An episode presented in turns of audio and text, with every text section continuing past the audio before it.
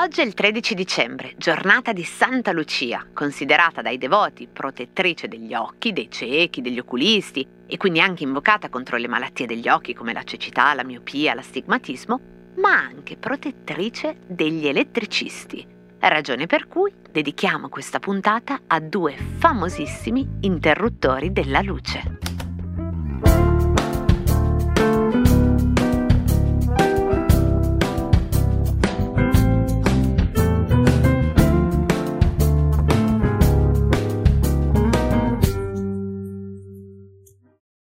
C'entra Achille Castiglioni con i vostri smartphone?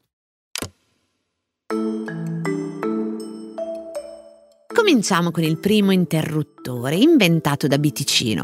Biticino oggi è tra i più importanti produttori mondiali del settore delle apparecchiature elettriche in bassa tensione destinate agli spazi abitativi, ma è anche l'azienda che appunto ha prodotto gli interruttori di luce più diffusi nelle case italiane. Dalla fine degli anni Ottanta Biticino è parte di un gruppo francese, ma la sua storia nasce a Milano nel 1936 e nasce con il nome di A.L. Bassani, Arnaldo e Luigi Bassani, due fratelli, rispettivamente meccanico e perito industriale. Dapprima la Biticino è impegnata nella produzione di accessori di abbigliamento, tipo i bottoni, e poi si specializza in minuterie meccaniche di diverse applicazioni, tipo i pulsanti, cioè bottoni e pulsanti sono cose che hanno a che fare con i gesti delle dita, con l'aprire e il chiudere, l'accendere e lo spegnere. Nel 1943 la fabbrica si sposta a Besnate per sfuggire ai bombardamenti su Milano e poi nel 1948, quando si aggiunge anche il terzo fratello, Ermanno Bassani, si sposta a Varese e lì prende il nome appunto di Biticino, specializzandosi nella fabbricazione di componenti elettriche destinate all'abitazione. Si chiama Ticino perché Cesare Bassani, il padre dei tre, ha lavorato nella centrale elettrica di Vizzola Ticino. Ed ecco spiegato il nome, un omaggio al papà. Quelli sono gli anni della ricostruzione, gli anni in cui la casa, gli uffici, oltre che alle infrastrutture, sono il luogo principale dove c'è da fare e dove c'è da investire ed è lì che arriva l'elettromeccanica. Intanto Biticino nel 1965 brevetta, e brevettando dal nome, all'interruttore differenziale, quello detto differenziale perché rileva la differenza di correnti elettriche in ingresso e in uscita al sistema elettrico ed è in grado di interrompere questo flusso e che noi appunto conosciamo però con un altro nome che è il nome che dà Biticino, e cioè il brevetto del cosiddetto salvavita. Ma probabilmente la maggioranza di voi in realtà conosce la Biticino per un'altra cosa, cioè una placca rettangolare in alluminio satinato con gli angoli smussati, i bordi arrotondati per eliminare l'idea che sia qualcosa di pericoloso o minaccioso, le dimensioni di una cartolina, due piccole viti che fissano la placca al muro e che incornicia questa placca la pulsantiera, una pulsantiera che può essere fatta da uno, due o tre rettangoli, anche quelli smussati, però bianchi, in plastica, leggermente sporgenti da premere in basso quando si vuole accendere la luce, in alto quando si vuole spegnerla. Ecco che Bidicino non soltanto progetta, inventa un oggetto, una pulsantiera, ma inventa anche l'idea di pensare l'elettricità come una cosa facilissima, un click, on off, off on, tutto quello che noi dobbiamo sapere.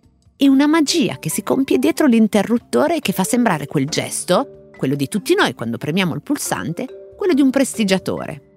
Perciò la serie si chiama Magic, perché è un evento magico, un po' forse come quello per cui qualcuno, qualcuna di voi più piccolo o più piccola ieri ha spento la luce e stamattina accendendola si è trovata in casa i doni lasciati da Santa Lucia. Questi interruttori di Biticino il nome Magic glielo dà il giovane designer che se li inventa. Si chiama Giuseppe Zecca. In realtà cresce nell'arte perché è un allievo di Piero Manzoni e quando incontra Luigi Armando Bassani nel 1958 entra all'inizio in Biticino per progettare la grafica dell'immagine e poi, soltanto poi, passerà anche alla progettazione del prodotto. Intanto con la serie Magic e poi con la consacrazione che arriva con il Compasso d'Oro nel 1989 per un'altra celebre serie, la Living, questa volta forse anche qui qualcuno di voi se la ricorda, i pulsanti sono un po' più quadrotti, neri, inquadrati in una cornice di plastica colorata. Ecco, questi capolavori di design che non sembra design, tanto sono elementari, archetipici nel loro aspetto, però al tempo stesso frutto di maestri del design industriale, mi hanno fatto venire in mente un altro progetto all'apparenza anonimo, che però non lo è affatto. E stavolta un progetto di una pulsaltiera, non da muro, ma da tavola o da comodino. Si tratta dell'interruttore rompitrata di VLM del 1968 di Achille Pier Giacomo Castiglioni uno di quelli di cui Achille era più orgoglioso proprio in virtù della sua universalità, dell'idea trasmessa da questo oggetto di esserci sempre stato e quindi di esserci per sempre. E ancora Achille non poteva sapere quanto e soprattutto dove sarebbe finito questo interruttore. Non solo nelle case, ma ci arriviamo.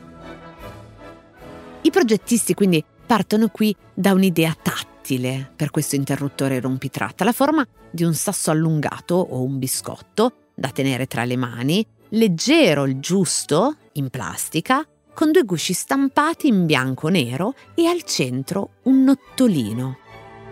Il tatto è invocato da questo progetto perché quando le dita scorrono al buio, risalendo il cavo tra la presa elettrica e la fonte luminosa, immaginate di essere sdraiate a letto e di cercare l'interruttore sulla lampada da comodino, fate precisamente così, cioè toccate il cavo e a un certo punto arrivate al suo interruttore, quindi è il tatto che serve in realtà per fare luce.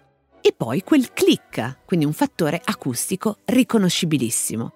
Quindi sono coinvolti il tatto e l'udito per una cosa che però ha tutto a che fare con la vista, cioè la luce il pollice, quindi o l'indice, che fanno scorrere da destra a sinistra un cursore posizionato su un ovale allungato, su una specie di biscotto o sasso. Vi ricorda qualcosa? Tratta di oggetti che oggi chiameremmo interfaccia perché progettano dei gesti che fino a quel momento non c'erano cioè non sono dei calchi, non sono delle protesi, non è assolutamente scontato che un marziano che non ha mai visto né interagito con un interruttore intuirebbe al volo che sono da premere. Invece per noi sono una cosa interiorizzata, sono una cosa quasi automatica. Ed eccoci al cosa c'entra di oggi. Per noi sono una cosa così intuitiva che quando le aziende che producono device digitali hanno dovuto inventarsi un modo per farci accendere o spegnere una o l'altra funzione, in realtà non hanno dovuto inventare niente, non hanno inventato niente e hanno fatto bene, cioè hanno fatto un vero e proprio gesto da designer, perché non c'era niente da inventare, c'era da prendere laddove funzionava già e adattare a un nuovo contesto. E così, sul mio cellulare, quel nottolino, è un tondino bianco e scorre da destra a sinistra e da sinistra a destra su un biscotto blu. Sul vostro magari invece è verde. Non si sente che fa click. Il tatto è diventato touch, ma so, sappiamo, che muovendo quel cursorino, quel tondino sui nostri smartphone da una parte all'altra, accendiamo e spegniamo, facciamo on e off. È il gesto che ci hanno trasmesso gli interruttori.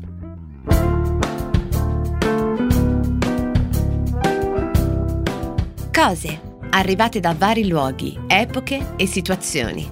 Sono sintomi, sono diagnosi e a volte sono soluzioni.